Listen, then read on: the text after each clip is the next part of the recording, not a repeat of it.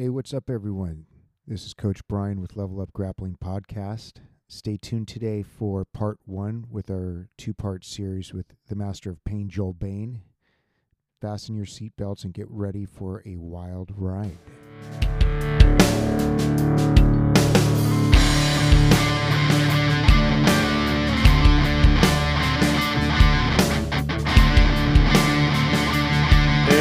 Back to the Level Up Grappling Podcast. I'm your host, Ed, along with my co host, Coach Brian of PCI Jiu Jitsu down here in Mission Viejo.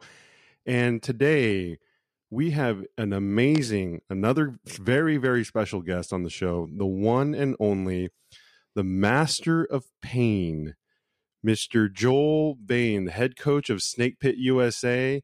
Um, it is an honor to have you on the show. Coach Brian has always talked about you to me, um, and we're excited for you to be here. And before we get started, just wanted to do a quick plug in for PCI Jiu Jitsu, the sponsor of the show. We're down here in Mission Viejo, California. And we have a very special announcement along with Snake Pit USA because we mentioned this in the last episode that on July 16th, was it, 15th, July 15th. 15th, Yes. we've got a very special catch wrestling seminar with head coach Joel Bane. And so, with that, Coach Joel, welcome to the show. Thank you so much for having me, guys. I really appreciate it. Thank you for uh, taking the time out to have me. You know, I stopped doing these in 2019 because I just got burned out. Um, but it's it's nice when you get to know guys and you get on here and do different stuff. You know, Yeah. otherwise because it's always the same questions. I'm like, just go download the last podcast. you know what I mean? It's, it gets old fast, and you're like, I I love the stuff when you guys show me the stuff. It's like this is good stuff, and plus it's nice, you know. Ed, I know we're just getting to know each other, Yep. but Brian, you know, Brian, you know how much I love you, bro. You're Mhm. family to me, and uh, the Snake USA team is more than a team to me. It means a lot. So anything I can do to always help be a part of that, I'm always going to have your all's back. You know that. So thank you guys for having me. Thank yeah, you so much. We're, we're- we're going to have some fun today because, uh, we, you know, we, we got questions, you've got answers, and we love and I have no controversy. filter, so we're screwed. Exactly. No, perfect. perfect. We're totally Neither do we. Is- The afterburners are already on. I can sense it. We're going straight to hell for this one. That's fine. We're all going together and we'll make a big academy Grappling down hell. there. So that's fine. All right. Yeah. Ed, How did- how start did you- asking them. Yeah. Well, first off, now I kind of am curious. How did you two meet? Well, so we've been we've been part of that Billy Robinson network for years and years and Mhm. years. Right? So it's not a big believe it or not, it's not a big community. If you want to know something funny, so we both have that, you know, Rigan Machado, you know, BJJ style background, right? Me primarily with Chris Haueter and also uh, with Rigan, but primarily Chris Haueter, but Chris Haueter is under Rigan. Uh, Joel has that as well. Also, get this. I know we may have brought it up before, but there's only four people in the world that have the same cross lineage and cross pollinated education that me and Joel have. So we both had Billy Robinson and the that Rigan Machado style. So it's me, Joel Bane, Eric Paulson, and a guy named Sam Crescent. That's it. Out of eight billion people on the planet, there's four humans that can claim this cross pollinated lineage that literally, in my opinion, is two heads of the same coin. It really is.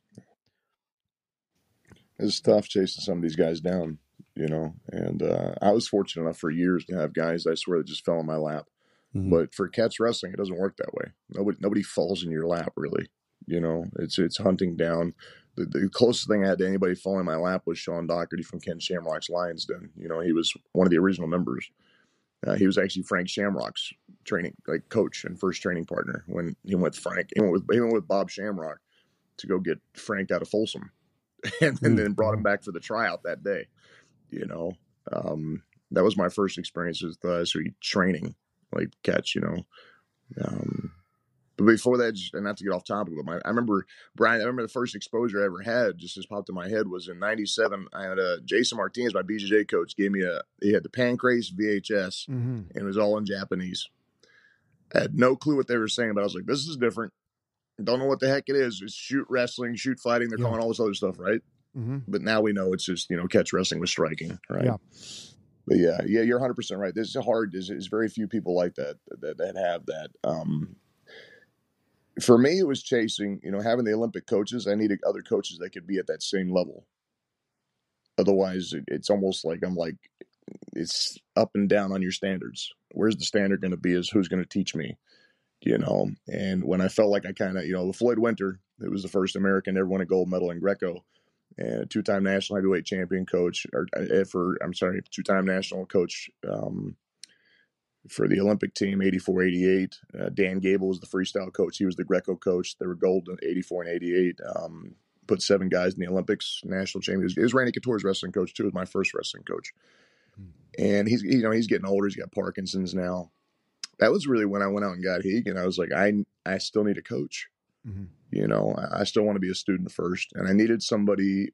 I know we're mostly going to talk about catch, but I needed somebody as a coach that could bring in the level of expertise, that Olympic level of some grappling art that I respected with, with no BS. You know what I mean? No, yeah. no Kool Aid garbage. And you know what I'm talking about? Yeah. I, I don't want some watered down crap where we're going to sit there and just be like a cult.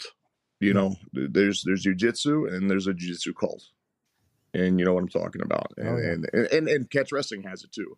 And judo has it. Every martial arts has that cult instead of being martial artists. And that's, that's a shame. But, um, it's great still having something like we, like you mentioned, Rigan, having him come in and, and it's going to be I know you've been doing this a darn long time too, probably about the same amount of time. And September is going to be 26 years of BJJ, and he can still come in there and do stuff where I haven't had anybody do this in over a decade. Billy was the last one where he'll do something, and I have to have, be like, I need to see that again because I'm a visual learner. Yeah, you know, if I if I see it two times, I can do it. I can I can drill it. I, I may not be able to hit it live, but I can drill it. You know. Yeah he'll do something and i'm like what the crap was that and, and i'll get it on the fourth or fifth try when he does it you know no problem mm. um, but it's fun man it's exciting it's exciting that's awesome I'd, I'd, go into asking your history but honestly i looked at your history on the uh, snake pit website and man that is a that is a long list of accolades uh, experience rankings i mean you name it you guys go check out Snake Pit's website if you guys want to know Joel's background and kind of what you know his grappling history. Um, I'm sure you're asked that all the time during podcasts back then, so we're going to skip through that. Um, we've talked about catch a couple times here and there, um, but we'd love to hear from you uh, to our audience as to what exactly is catch wrestling or catch as catch can wrestling. Well, there's two ways of looking at it. You can look at the sport and you look at the art. Um, we've put on shows that have been on Fight TV. We've put on the biggest shows in the history, technically. Now, when I say that, please take that with a grain of salt because obviously, if you put Frank Gotch and George, ha- George Hackenschmidt in a match with YouTube or a, a pay per view, you're going to get a different audience than you would in you know the 1900 early 1900s, right? Mm. But with the media that we have now, we have the most watched catch wrestling matches in the history of the art as far as sport but I don't teach catch wrestling sport. I don't give a crap about a three count pin. I get, I literally get emails and messages nonstop that ask me if I run around my gym and do three count tap outs, like slap the mat, like I'm, like I'm refereeing 20, 30 matches at the same time. And I'm like, what on God's earth are you talking about? Now we use the pin for, eh, for, so I, I believe in the art more than the mm. sport. And here's why it's fun to do the sport, right? I think it's really great, though, especially the way we switched up the rules where you got rid of these these limitless times that just kept going on forever. And let's face it, today's you know younger generation they don't want to watch a one hour grappling match. Nobody does. They don't. I don't care how what's going on. I don't care. You can you can do slams, bring every submission in you want. I honestly don't have the time for it. It's not an attention span. I just don't have time. Um, so with the sport, last time we did fight TV in in 2021, um, we put on a big show. We had three UFC fighters there. Um, some of the top grapplers in the nation came in. I flew them in from all over the place, you know, just no expenses held back to try and put on the best show possible. And we put on an amazing show. It's all on YouTube for free because mm-hmm. I don't like put it's it just needs to be out there, right? And they're exciting matches. And we brought in the combat catch matches too, which is similar to Pancrase but not the same because mm-hmm. there's no rope breaks. You know, um, there's a couple other differences. There's a three count pin so those things are great and they're fun to do but what i teach is the art um, and even and billy was uh, important i wouldn't say he was my strongest lineage but he was the most important lineage because he was like the cherry on top that brought things together for me personally um, he really did because as, as, much as i thought i knew he, yeah he, he, corrected me in a very uh, blunt way where we, we actually got along really well because we we get in arguments eh, with respectful arguments because I would never disrespect him, but I'm a pain in the butt. So, uh, you know what I mean? but the art itself, you know, we use the pen to create pain, to force reactions, to cause entanglements. You know, you think about rips and digging and, and grinding and, and using that. And with the Snake PUSA program, we talk about the priorities of positive control and pressure.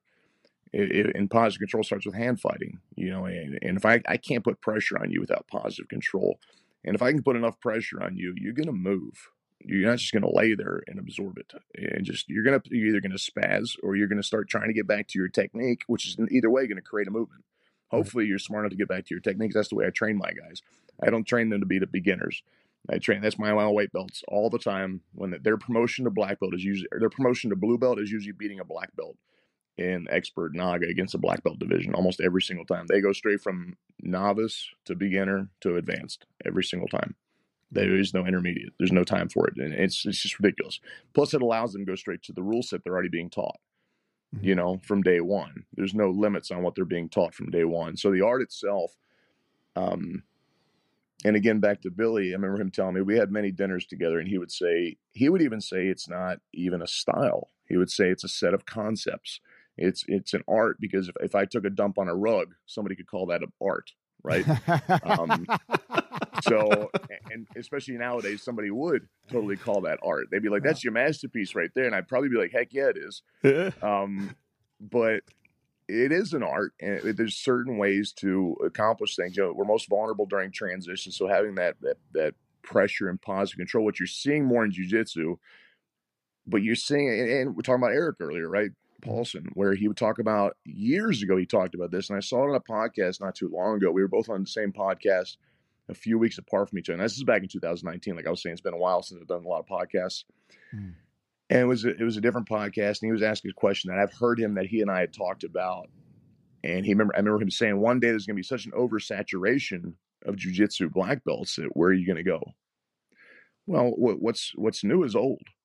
Yeah. You know, it's not, and, and, and there's so many great athletes out there that are really coming across technique, and they they're they're rediscovering a lot of techniques that are based in origins of catch wrestling, calling it something completely ridiculous and moronic because it's all on Google. And mm-hmm. apparently that it's too hard work to go on Google and actually research something because um, it's it's all out there. My gosh, I'm a history dork, you know. I'm like I'm, that's what my degree is is history. But so I'm a history guy and everything. I love you. How are you going to know where you're going if you don't know where you came from? Mm-hmm.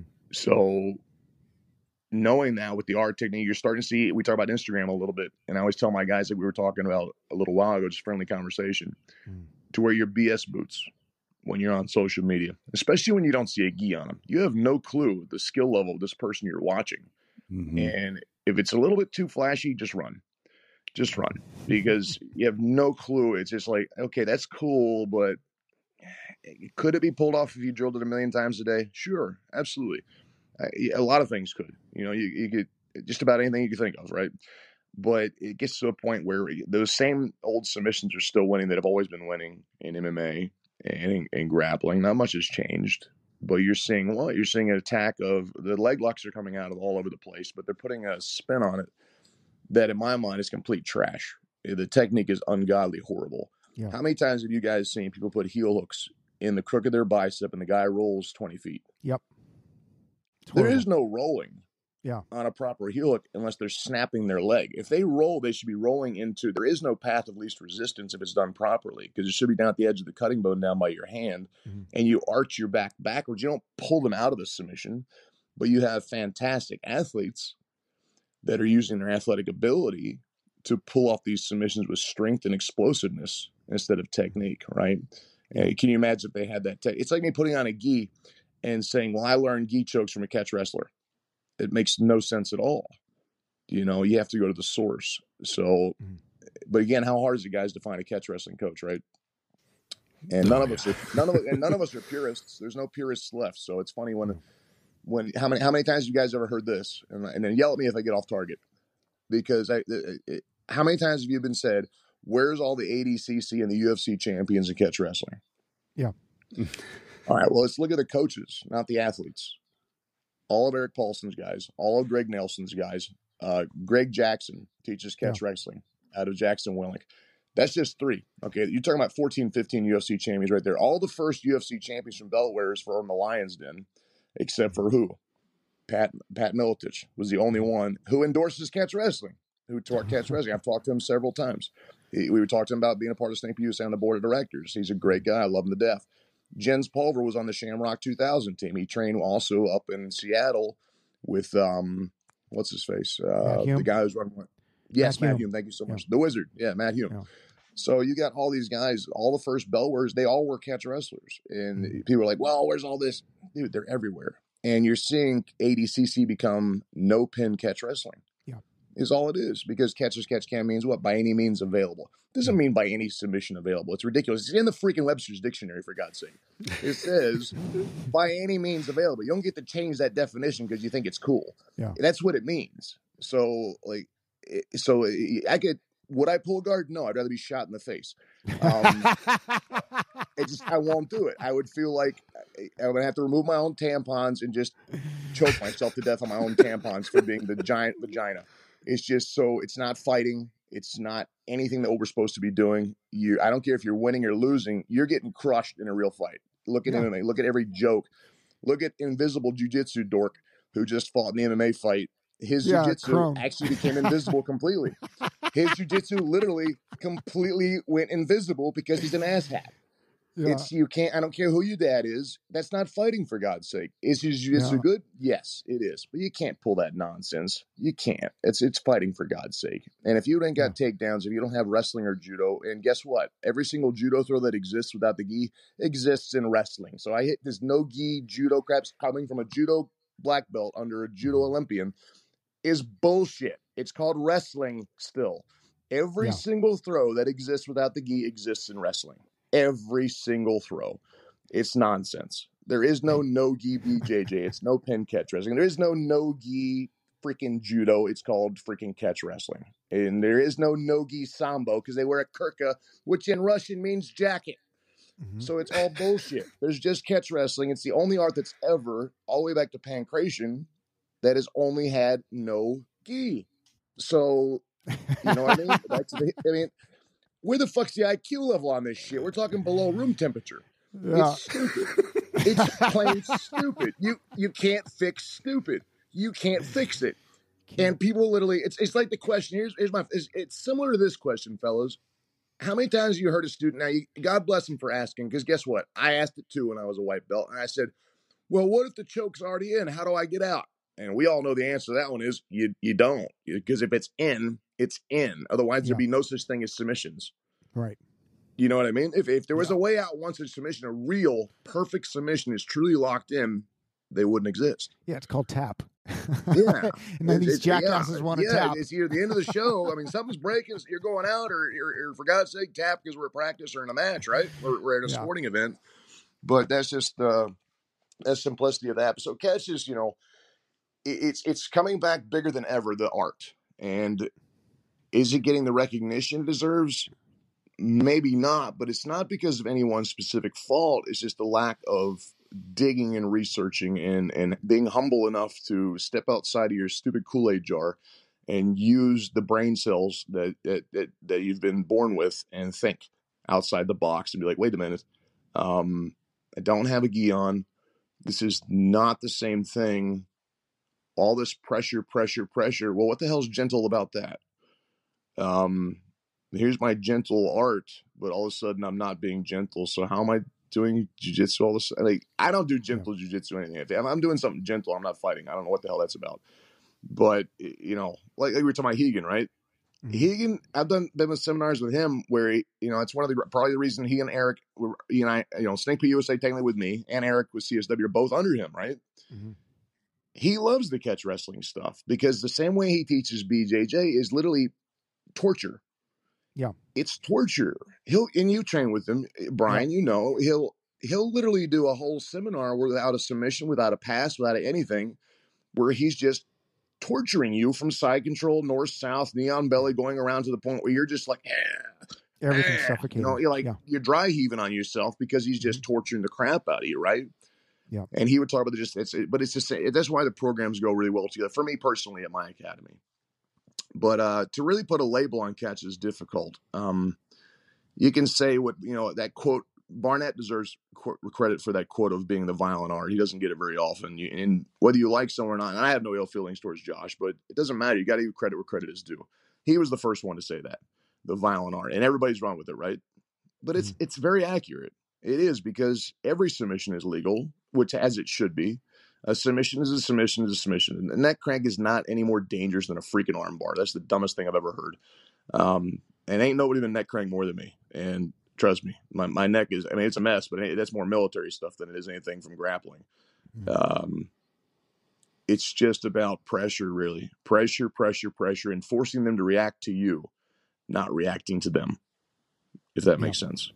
Oh, yeah. That's the basic. I mean, I mean that's the best thing of that.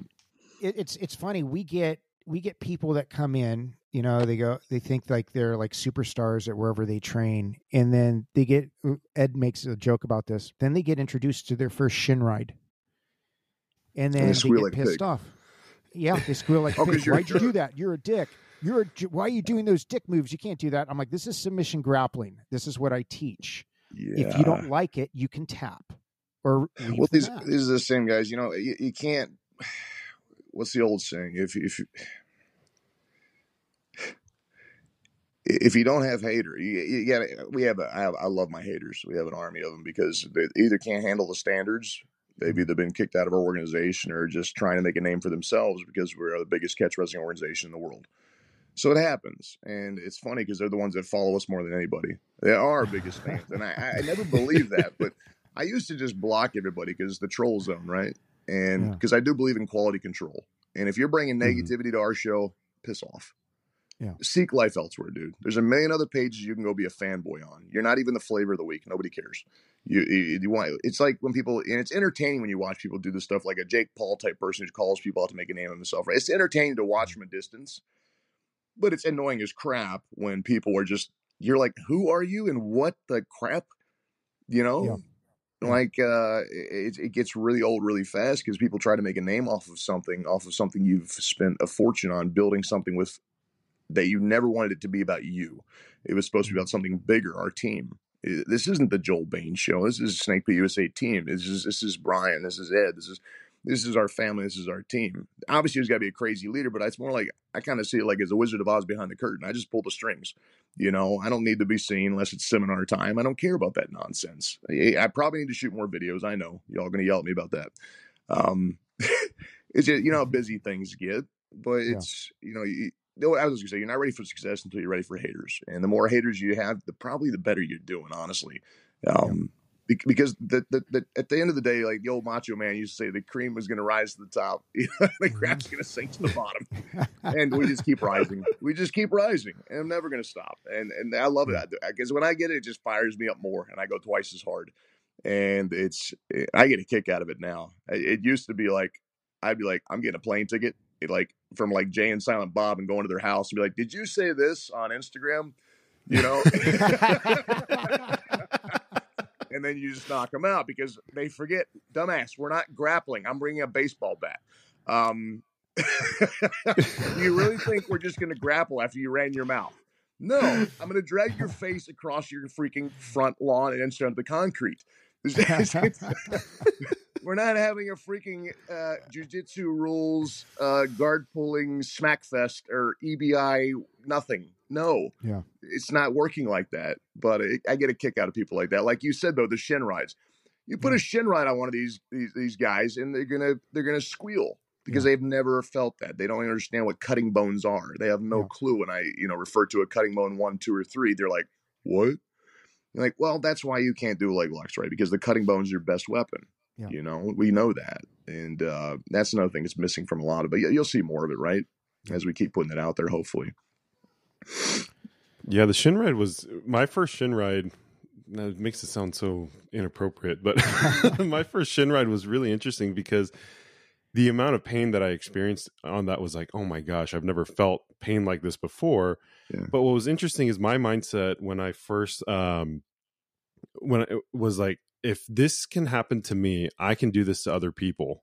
Yeah. Right. And, and let's just say, you know, because I I told Coach Brian when I first joined PCI was that I'm, I'm joining for two reasons. One, I have a dad bod because I got a you know, got a one year old daughter. I'm trying to get rid of it, and then two is that if I'm not in martial arts, I feel my confidence level goes down. I feel like I can't fight. I feel weak, and all this and that. Sure. And so it was interesting because my mindset was in the set of if I if if he can put this much pain on me, that means I can learn to put that much pain on my opponent whether that's in competition or whether that's uh, ideally in a, in a street fighting situation. It's like sure. I can control the other person, right? It, it, it's almost in a sense through pain I'm empowered. Absolutely. So yeah, it was it was really interesting going through that. So like I I, I always say that for PCI, your rite of passage into this is like yeah, you have to have your first shin ride, and we'll see what, whether you, you want to come back or not. I like that. yeah, Brian and I definitely agree on certain things like that. I, I'm not the you know no no strong athlete comes from a weak coach. There's no such yeah. thing. There's no such thing. Um, there's not cuddles and hugs and, and throwing cotton balls at each other. Um, it's and this thing with intimidation. Stare downs don't intimidate anybody. Pain and pressure intimidate. It takes people out of their game very quickly. When you can put pain and pressure on someone, they're on the defense and they're squealing like a pig, and it hurts. And that's what changes things. But like that shin ride, you felt right. You were like, "Holy crap, that hurts like a sob."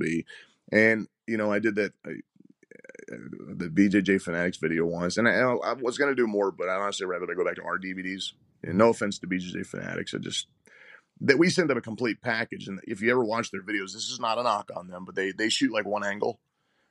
And if yeah. you ever watched our DVDs, we don't do that. We go every single angle. I need you to see every single detail. So they were freaked out when we sent them a complete product of every angle because they were like, "No, put your edits here, put your edits there," and I'm like, "There won't be any." My my camera guy worked for Discovery Channel. He shot Amer- buying Alaska, American Chopper, and he's shooting the video. He's not going to send you. This is he's as OCD as I am. And mm-hmm. uh, now they compensated him stuff, but I really felt like that should have been a Snake P USA video. But it's good also because what did it do? It, it got a little bit more really brutal catch wrestling stuff out there into mm-hmm. the judo main, or I'm sorry, the Brazilian Jiu Jitsu mainstream, uh, you know, group or I don't want to say community because it should be a martial arts community. I hate that there's there should not be a there shouldn't be a catch wrestling community. There shouldn't be a BJJ community. It's either a martial arts. You could say a grappling community, sure, right, or a striking community. I could be okay with that. My it's just my opinion, just me. Um, but the, yeah, those shin rides, man. Even if somebody just pulls guard, I love butt scooters and guard pullers. And by the way, you listen, guys listening, stop playing hands with them. That's why they're beating you. Wrestling 101, smash their head. For God's sake, it pisses me off. Everybody wants to hand fight. You just played into their entire game. Stop doing it. It's easy as crap to destroy. If you you got to get 45 degrees and smash their head right into the mat, and you've got every angle you need. Oh my gosh, why would you stand 90 degrees in front of somebody ever? It's, it's moronic. You're, you're you just played into their whole system. You just played into their whole system, and hand fighting from there is no go. Anyways, that's my technique two cents but we we go through them like a like a buzzsaw. I get excited because people are terrified to do takedowns with us because uh, I mean we joke around about the school calling a takedown town between our judo and the gi, you know, and mm-hmm. and, and the Greco and the catch, which just go together. Even Billy would say. Greco influences catch heavily. Look, look at the tie ups. Yeah. You know, he would call a, a shot a leg dive because in the 40s and 50s, if you were shooting like that, it was a it was a leg dive, not a shot. It was an act of desperation because it meant you didn't know how to tie up. But over time, what happens is you get athletes that are training on more plyometrics, explosive movements, and there becomes a technique to it, right? Yeah. But as we get older, how good are we going to shoot? Not. Not. But you can always tie up. Yeah. No matter how old I'm, I'm going to be 44 next month, and, and, and I, you know I'm a disabled vet. Doesn't matter. I don't give a crap because I'm just I just don't care. I'm stupid like that. But I'll get young guys from Division One colleges and, and, tie up with them, and it's not an issue at all. It's no big deal. I mean, I was the, the I was the old man, so they have brackets at the U.S. Open, just kind of like you do at Naga, right? Mm-hmm. For the Greco and Freestyle National Championships. So in the mm-hmm. 30 plus bracket, I, I was a, a All American in Greco for that. It's kind of like here comes your uncensored part. It's like being a gold medalist in the Special Olympics. Nobody gives a shit. But um, but it still is all American, which is cool, right? But you know, I got there a little late. I was I was literally I got to the Air Force wrestling team because of catch wrestling. Honestly, yeah, I didn't wrestle in high school, man. I didn't. That was just working with a lot of wrestlers and working those tie ups and then and, then having Floyd. Now Floyd did come into a lot of privates with me for almost two years straight. Um, and then I had Billy too. The stuff that Billy taught me, putting that together with Floyd, really made a big difference. You know, um, and I had to wrestle. I beat four guys out that were coming from Division One colleges for those spots every year, and it wasn't a problem. and I did that first one with one arm because I, I, had surgery with my my uh, my collarbone had been cut down from so many years of judo and and, and wrestling where my shoulder would just pop out almost every workout from so many takedowns. And my bicep was reattached and my labrum. And a month later, my dumb butt rolls in there because all my army buddies are like, they're like, Bane, you got to get down here. The Air Force wrestling teams, you're on base and you'll kill these heavyweights. And I'm like, dude, you understand I had knee surgery two months ago, which was just, it was only meniscus. So that's, it's a fast one. No big deal, right? Mm-hmm. Meniscus is nothing. But this was a big one with the shoulder. and I'm like, guys, I was like, you're nuts. And, and I said, why the hell is the Air Force Academy here? By the way, I'm thinking college, right? Yeah. I'm thinking college because I didn't even know yeah. there was. I didn't even know anything about the armed forces wrestling. I had no clue. I had no idea what level that. It's international, world level wrestling, and but nobody. They nobody talks about that. So yeah, I went down there. Rich Estrella was the coach there, first American to ever win a world championship as a Greco coach in the history of the country. And he looked at me with the sling. Goes, "What the hell am I supposed to do with you?" I said, "I have no idea, coach, but I'll wrestle you guys. Let's just go do it." He goes, "Game on." And uh, I duct taped my arm to my side like a complete idiot which looking back probably gave me a huge advantage because nobody could underhook me on that side. um, Makes sense. Yeah, but but catch really catch did that for me, you know, and and and going back full circle here, just the catch, um, catch wrestling concepts made my jujitsu better. Catch wrestling concepts made my judo better, and it, it it got me on a team where Greco was the home. I mean, we we trained we probably trained freestyle i think about a four or five month camp and we probably did about that's five practices a day. Mm-hmm. and we probably did maybe three practices of freestyle and had multiple freestyle national champions just because of greco. Mm-hmm. because once you tie up with them they can't tie up. They're waiting on that shot. You close the distance and they, the, it's it's over. And that goes back to a story with floyd floyd and floyd winter and uh, dan gable where I don't know if it was 84 or 88, where where Dan Gable had brought all his freestyle guys in Floyd's room for the Greco stuff, and he said, "Well, I bet." He goes, "I bet you a few beers tonight that you your guys they can't no takedowns. One minute, all my guys will take all your guys down." And Floyd's like, "It's like two weeks out from the Olympics. You sure you want to do this?" And he goes, "Let's do it." You know. And within 30 seconds, all the freestyle guys are on the ground. And wow. he goes, "No, no, no. All right, all right, switch it up. Let's go. Let's go. Par terre down, belly down. You guys can't turn my guys." Now you got to remember freestyle. Now this isn't a knock on freestyle wrestlers because we know freestyle comes from catch, right? Mm-hmm. Greco does not, um, but it does influence it heavily. There's a big argument there as far as timelines, which one's older a lot, right? It's they're both ancient, and a lot of people think Greco comes from France, which is complete bullshit. It actually comes from the Vikings. Um, even Billy would say that. Um, when in the hell did, did French wear armor? So the samurai did, so they used throws similar to yeah. judo, right? Because of the armor. Mm-hmm. Well, who else wore armor really? The Vikings did. It was a similar throws. and You'll see the exact same throws in old drawings. There's nowhere in mm-hmm. French history anywhere you'll see any drawings of it whatsoever. Um, I don't know where the hell Greco-Roman the term itself comes from, but th- I'm quoting Billy on this, by the way, mm-hmm. um, just over at dinner. But yeah, within not even 30 seconds, every Greco-Roman they trip, flip, turned everybody, and Dan Gable was like, "All right, we're leaving the room." because yeah. you can't get your you can't get your confidence down like that two weeks before the freaking Olympics. You know, mm. it's like, but they all everybody. They, I think the whole team won gold that year. It was either eighty four in Los Angeles or eighty eight in Seoul, Korea. Mm-hmm. I can't remember which one exactly, but they were the, they were the main assistant coaches. So it was a cool story. If I get off target, guys, y'all got to yell at me because I'll go down. I'll go down a rabbit hole yeah, no, like, Ed's got, no, it's, it's, got his list. Yeah, so he'll. Ed's no, it's all good stuff. Ed, I, it's your job to keep me on point, Big Daddy. All right, you just holler at me. Hey, man, no, it's it's all good stuff. No, I appreciate it. But you know, uh, it, transition actually, it, it's a perfect transition. You you do talk a lot about Billy Robinson, and you know, Coach Brian talks about Billy Robinson. You know, both on and off the mat with me personally, and uh, he mentions it on the show and obviously the both of you have trained under Billy Robinson. What was it like for you to train under Billy Robinson? What was his influence on you? The concepts are the most important thing. Um, so if you hear me teach now, I'll always say if you can't if you can't complete a submission in under an inch, you don't have a submission. You don't have crap. Um, I didn't have that before him. I didn't think I, maybe I was doing it, but I, I, didn't think about it as far as applying it. Um, and and Brian, know you can vouch for this. When you put your hand like a half inch in the wrong spot, he'd be like, "What?" He would say, "You already lost." Yeah, and you'd be like, "Why?" and not to be a smartass, it would be a genuine question like, Coach, why? What have I done? You know? Mhm. And I remember my first time, I was already, I think it was like a four stripe brown belt my first time training. See, I think you got stuff figured out, right? Yeah, okay. And I already had my judo black belt. I'm sitting there listening to him, and it- he was an encyclopedia of encyclopedias that you just cannot even eh, explain. So let's say we're in a low defense. Obviously, certain things had to be modified from positions from low defense and high defense down to using things more from the turtle because it's just more modernized. But the t- techniques did not have to change. It just meant we had to get lower into a more modern grappling. But I'm not going to sit there in a high defense in a grappling match and give people those gaps.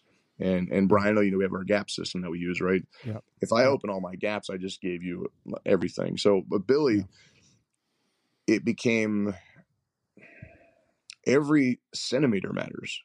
Every single centimeter matters. Every step, every every little movement, and again, it's it was the same thing we talked about. It's it's forcing reactions and causing entanglements, not waiting for a mistake. Nothing is based mm-hmm. on an opponent's mistake. You know, and, and and growing up BJJ originally, everything was what? Oh well, you you patient, patient, patient, and eventually they'll make a mistake, and that's when you get your triangle choke or your arm bar, blah blah blah, and and that's okay. I'm not I- actually no, it's not. That's bullshit. I'm sorry, it's not okay. Um, Mhm. that's a piss poor mentality. That's a loser mentality. Because look at the ADCC; those guys don't make mistakes. Then they're doing 20 minute matches. They're not making mistakes. They're getting caught in entanglements and going. They're reacting properly, and the other Mhm. oppo- opponent has memorized the correct reactions and is ready to pounce. And that goes back to and Brian, you know, this the three door concept with Billy, right? The two Right. doors you close two, and when they go through one, you slam it shut on them, right? Yeah. The guys are applying that nowadays without realizing where that. I mean, is it a terribly original thought? I think so because I think Billy was the first one to really come out and say it, but I'm not sure how familiar those guys are with that. Um, Mhm. Of him saying, I post it up all the time so people see it because it's important. Um, but those little concepts of here's another example uh, that first of all those little centimeters do matter and the one inch to me is even too much for a submission if, if somebody's not tapping in one inch you're not breaking crap um, Mhm. you know every extension has a, a compression or an ex- every submission has a compression or an extension but it has to be compromised as a me there's a four there's four concepts that i use that I, I give billy credit for with our submissions and the first one is compromising. The second one is sucking all the slack out of everything everything and then actually strangling the submission itself. I don't care if it's a choke or not it doesn't matter. It could be a double wrist lock it could be a heel hook it could be a, cross side achilles or power achilles doesn't matter i don't give a crap.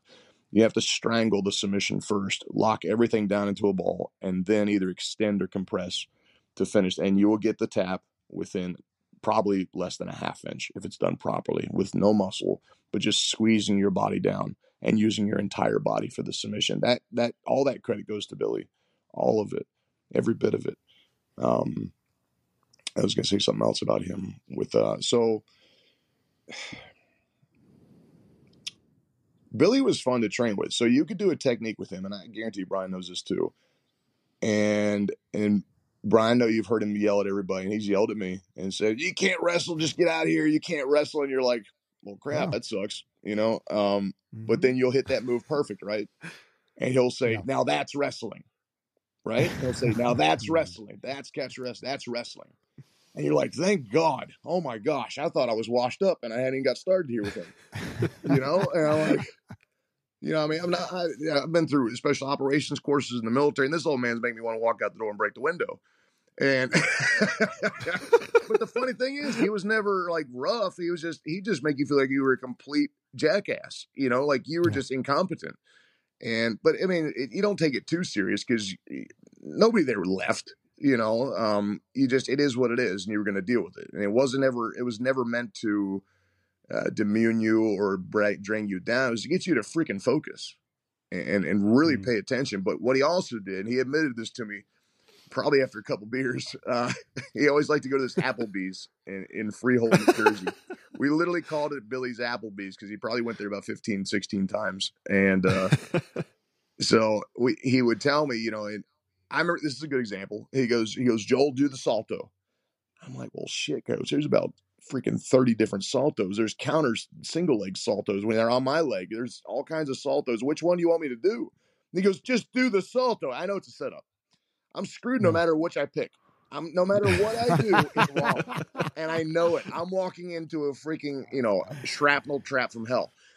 And I'm like, F it, let's go. I'm just gonna do your most basic. So I go in with a Hank, you know, Brian, you know, like Uchimata, right? I step in with a Hank, the most Mm-hmm. Yeah. basic one I can think of that he teaches. I go in with the Hank and fly over into what a lot of people call a Japanese whizzer, which is his basic Mhm. salto. You grab your tricep, grab the rear delt, pinch your head, Yeah. and bridge through. Or if you can't Yeah. bridge no more, you kind of sit close to the foot and roll them over. And I Yeah. bridged my ass off to where my head almost comes all the way to the ground. Did it nice and, and what I thought was fairly good, and you know, chasing, doing the best I could with it. And I thought it was pretty clean. And he's like, "That's the wrong one." And I was like, "Well, I knew you were going to say that anyway." I, I remember saying that. I go, "Well, coach, I knew you were going to say that anyways." I said, "You want to tell me now which one you want me to do? Because I'll do it." And um, he, I can't remember which one it was that I ended up doing. I think it was actually off a Russian tie, going into a short arm scissor, and then and then kind of stepping in and launching into the salto. And uh, now he goes, "Now that's wrestling." Now he goes, "Do it again." I did it exactly the same way. I mean, I'm a drilling. I'm a drilling psycho. If you've ever drilled with me, there's no talking. It's if there is, it's like, okay, hold on, we're missing a grip. Go. I'm missing a grip. Go. There's no break. Eh, we're not trying to like turn into a conditioning thing, but there's no sitting around. There's no. I can't understand drilling like that. I, I don't get it. We're gonna drill where that's the only thing we're forcing it to. That's the only thing in our mind. That's the only thing in our life. That's the only thing that exists is that technique, and we're gonna drill that many times. And I always say three for three builds muscle memory. If you can get more than that, that's fine. But I like three for three because we're- not just going one and one because then you're thinking so much Mhm. about the other person instead of working on yourself a little bit. And Mhm. obviously, everybody has their own method. So this is just me speaking for myself. But I remember I did the exact same technique again, and I'm telling you, guys, identical. And he tells me how horrible it was and how I can't wrestle, and I'm like, now by this time I'm already on the Air Force wrestling team, and I know I can wrestle. Mm-hmm. I'm I'm, I'm smashing all Americans in practice, at least for the first few weeks. Then my whole body sets in because these guys are coming out of Oklahoma, you know, University of Oklahoma, Nebraska, and they're 22, 23 years old. I'm in my mid 30s by now. First few weeks is just me whooping them, and then old age, sorry, old, not old age, but athletic old age. You know what I'm saying? There's a difference between sport old age and you know, right? Yeah. So I know that I can wrestle by this point, and but you still, he's the man, so you shut up and color. And I'm like, yeah, okay, it is what it is, you know. I'm like, want me to do another salto? He goes, no. I think he thought I was being a smartass. I actually meant it. I'll do another one. But we sat down that night at, at the old Billy Applebee's, and he goes, "Do you know why I do that to you?" And uh, I said, uh, "I said to, to mess with me." I said, "I said you want to see my reaction and have a good laugh." And he goes, "No." He goes, "Same thing old man Riley did to me. He knew, you know, after I won the, I think it was the 55 and 56 European Championships in uh in freestyle. He came back." And Billy Riley took his, you know, his, his, his awards and kind of set them aside. Said, "All right, now get on the mats." And I think he put him on the mats with Billy Joyce. Now, if you know who Billy Joyce was, Billy Joyce was the one that terrorized Carl Gotch his first practice, and Carl Gotch was like put into a pretzel for an hour. And and Billy Riley, Billy Robinson would say Billy Billy Joyce, whose real name was Bob Robinson, said he was the best catch wrestler he ever saw in his life. I mean, the man held the title for 30 years Mm. in England before Billy Robinson Wow. beat him. So he would say, Billy Riley put me on the mat to humble me. He, he goes, So even when you get it right, I'm going to let you know you did it right. We'll do it again. But I'm, he goes, I've always been terrified of telling people, not terrified, Yet. that's not exact words you use. So forgive me if I'm a little off. I've always been concerned with giving people, okay, now you got it type mentality. Because then you stop Mm. drilling. You Mm. stop drilling. That was his thing. He goes, You're going to stop drilling. And if he knew me a little bit, I mean, we got to know each other okay, but how much time do you get, right? Um, Yeah. My kids actually got pretty close to him. My daughter did an interview with him, which I actually finally found, and I'm going to try and get the sound up on it so everybody can see it. It's really cool because she didn't even talk about wrestling. It, it's funny. And he said it was the greatest because she, I didn't know he liked to fish. Who knew that? I didn't know that. I can never see Billy fishing. He, I can see him screaming at the water, "Where are you, fish?" Like yelling.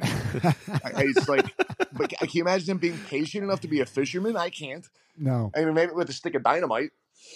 I don't know, but uh, yeah. So that's just the way he was. You know, you had the, that whole "do it again" mentality. Really meant a lot to him, Mhm. and it didn't come from him. It came from Billy Riley. He would talk about that a lot. You know, Mm. so Yeah. that's why I always say, um, you know, you spend so many years under so many coaches, and if you really add up all the weekends with Billy, and you say, okay, well, if you had these weekends and you had these camps, and you say, okay, maybe that's three times a week, hour and a half class, it comes out to what, maybe nine or ten months of training. Yeah. But okay, let's Mhm. be real. The guys that went through the Lions did did six months, and were beating jiu-jitsu black belts that have been training twenty years in the UFC. Yeah. So you, there's a lot of ways you can look at that, and if you really took it serious, and I'm a note taker. Um, I have over 100 pages of notes. The entire Snake USA curriculum and, and concepts has to be based on Billy's concepts. Even if the Hmm. technique comes from Floyd Winter, who, you know, I'm talking about an Olympic coach, you know, a legend and uh, one of the greatest amateur wrestlers ever, and or Rich Estrella, first Olympic wrestling world champion coach. Even if I take that technique and it's awesome, but it doesn't meet those catch concepts of Billy, I can't use them. Mm. I can't because it's not it's not going to match up to catch. It's not. It doesn't mean there's anything wrong with Mhm. it in amateur wrestling. It just doesn't match. It's it can't be a part of our forte. It's going to fail. It's going to fail miserably. You know. Does that, does that make sense? So Mhm. that was the, Mhm. his concepts to me were everything. Those those little centimeters here, and and drilling until you literally hate a technique. Because when you when you get to the point where you hate drilling it, you're so sick of it. That's the move you're probably going to go to because you have it embedded into you where there's no thought. That's the true muscle memory, where you're reacting before you're thinking. Because if you have to think, you're too late. You know, especially against somebody who's training eight hours a day. You know, our guy, we have guys that want to go to the ADCC trials this year, and I'm like, you understand, you have to stop work if you really want to do this and come in and train like six hours, six to eight hours a day. You can't just come in at night or miss a couple days a week and expect to go succeed. You know, Yeah. Um, it's it's just different, and, and they're young guys, and they'll they'll figure that out. But um, it is what it is.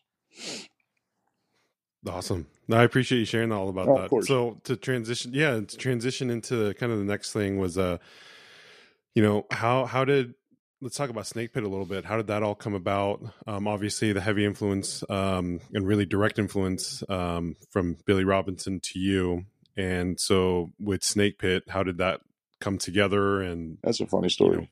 It's glad I asked. It is. You know, I've only, I think I've only been asked that question once, believe it or not. Um, John Potenza was my old business partner, and he went out and he wanted to kind of go in a different direction with more MMA involved in Snake Mhm. USA. And and this isn't me knocking John. John's one of the nicest guys on earth. He's a great guy. Um, but it's always tough having business partners, no matter what. It's like it's like a Mhm. marriage, right? But it was a blessing in disguise. So we have different preferences on technique, obviously. Um, he's more he's more of a CSW guy as far as submission, submission, submission. But this isn't me attacking John, but any asshole can do a submission. How'd you get there? And can you get there on the world champion? That's important to me. And I need that Olympic level wrestling background, but with a catch concept. Um, Mhm. and Snake USA has is is, an, is a catch wrestling affiliation. It's not an MMA affiliate. There is what the hell is an MMA affiliation? I've never even heard of one. I mean, what is there? Is there one? I don't know. There's jiu-jitsu, there's Muay. Thai, there's boxing, there's everything else. What the hell is an MMA affiliation? I'm not, I don't get that. What are the, what's what program are they going to send you for that? Um, and plus, how many of them actually send out curriculums? So what really happened was in uh, 2010, I was still competing actively, and even though I'm a certified, you know, nutritionist and, and, and personal trainer and crap like that, you, you still need a coach, right? And I wanted to cut weight down to 224 for some grappling matches. And I usually competed about 265 for grapplers. This is back when Grappler's Quest was still around, which I love better than any of them because I always had the takedown tournament at the end, um, which was the best. I love that. Like nobody's left, but except for the guys that are serious. And it's always, you know, college wrestlers and guys like that. And I always did really well at those. So I stick around to the very end and probably be more excited about that. And I do the absolute division every time, the heavyweight division. Still do some gi divisions once in a while, at least 50% of the time, and, and do very well. Um, but I remember uh, we had Stephanie Sirocco, who was a, an ex Navy uh, nuclear engineer that I worked with in the military. She was a contractor at that point, and she was a, a former fitness competitor and nutritionist, like ridiculously intelligent. And I sat down with Stephanie, and she was running a business online with stuff, and she's like, she's like, you have these Olympic coaches and all this stuff like this. Why aren't you teaching people? And I was like, I don't want to be a coach. I said, it's just, I, I want to be a student and I want to compete. And she's like, then what? And I was like, I don't know. I said, are you telling me there's an end to this? Like, what does that mean? And then what? Like, this, this is it. I mean, we just keep going till the wheels fall off, right? Well, the, the wheels were starting to fall off. Don't worry. So Mm. probably a little too soon because I never took very good care of my body. And you know, when, when you put 20 years of active duty military in a combat arms career field with 32 years of heavy powerlifting, uh, you know, and, then mix that with 25 Mhm. years of grappling and MMA, you per, you created the perfect um, combination to really tear your body up. You know, and I'm not. I have no regrets, by the way. I'm not whining. I do not Mhm. feel. I, I hate that feeling sorry for yourself, candy ass mentality. That's not me. And I and I wouldn't change anything. But she was the one that was kind of like, just start something online that she goes, you keep talking about this catch wrestling stuff that you really like. She goes, I know you like all this grappling stuff, but she goes, I've been Googling this catch stuff. Nobody's doing it the way you talk about it. And nobody has these coaches in wrestling like you've had, and even in jujitsu back then. And and I'm like, well, let's get through some tournaments and then we'll talk about it, right? And so she did that, and it started getting in my head a little bit where I'm like, what if we do this? And the idea was to get more catch wrestling stuff, not to create some online bullcrap promotion system, because screw that noise. We're not playing that crap. That's that Mhm. is, and and yes, people they do sometimes believe that's what it is. They email me like, hey, so if I wrestle my brother in the backyard or train with my wife. No, dude, you got to still go join a gym for God's sake. You have to be. I don't care go find a good reputable high good good you know a good reputation a good reputable BJJ school with a good no gi program and then then pick up the technique that you can off the DVDs and for God's sake eventually you're going to find somebody you can drill with that actually understands grappling that's going to want to you know an open mat time or after practice you know what I mean that little time that you get after Mhm. rolling or whatever just just, just work Mhm. and drill the hell out of it go and work out on Sundays you know but you got to be Yeah. doing this stuff you can't just be like I don't know much about this, so I don't want to knock anything I don't know much about. But I know they have the the Gracie, um, what is the University. yeah with the white belt, but has a blue stripe through the middle. What do they call it? Yeah, it's their um it's like their um yeah, the blue belt with the white stripe through it. Oh, no, I'm sorry, the white belt with the blue stripe. It's like their type thing, right? Just wondering. y- yeah, the Gracie Combatives belt. Is that hundred percent online? And- I think it is. Correct. That one that one is. And so from my understanding, it's like yeah, you go through the Gracie Combatives program online, you have to submit a video and one of their instructors will, you know, promote you if you pass to get your white belt with mm-hmm. blue stripe. promote you you pass. and then suppose yeah and then yeah and then you can and then i mean honestly it's a great it's a great sales filter because it, you can continue to train and then if you want to get your blue belt then you have to go to a gracie training center which there's that's a whole nother story Sure. especially out here Sure. where we're in mission viejo uh, coach brian can tell you about Oh, my yeah. experience of trying to when I was looking for jujitsu schools, like yeah, Gracie was on the list because. I didn't know anything Sure. about I didn't know anything about the whole catch stuff, and Not then people do. yeah, and so you know he's telling me the guy from that school is like, hey, why don't you come on down? You know, we have a gi for you. We'll give you a free class and da da da da da. Mhm. And then Coach Brian calls me and spends over an hour and a half talking to me about all this stuff and I was like, okay, well, you spent all this time. Let me go over there.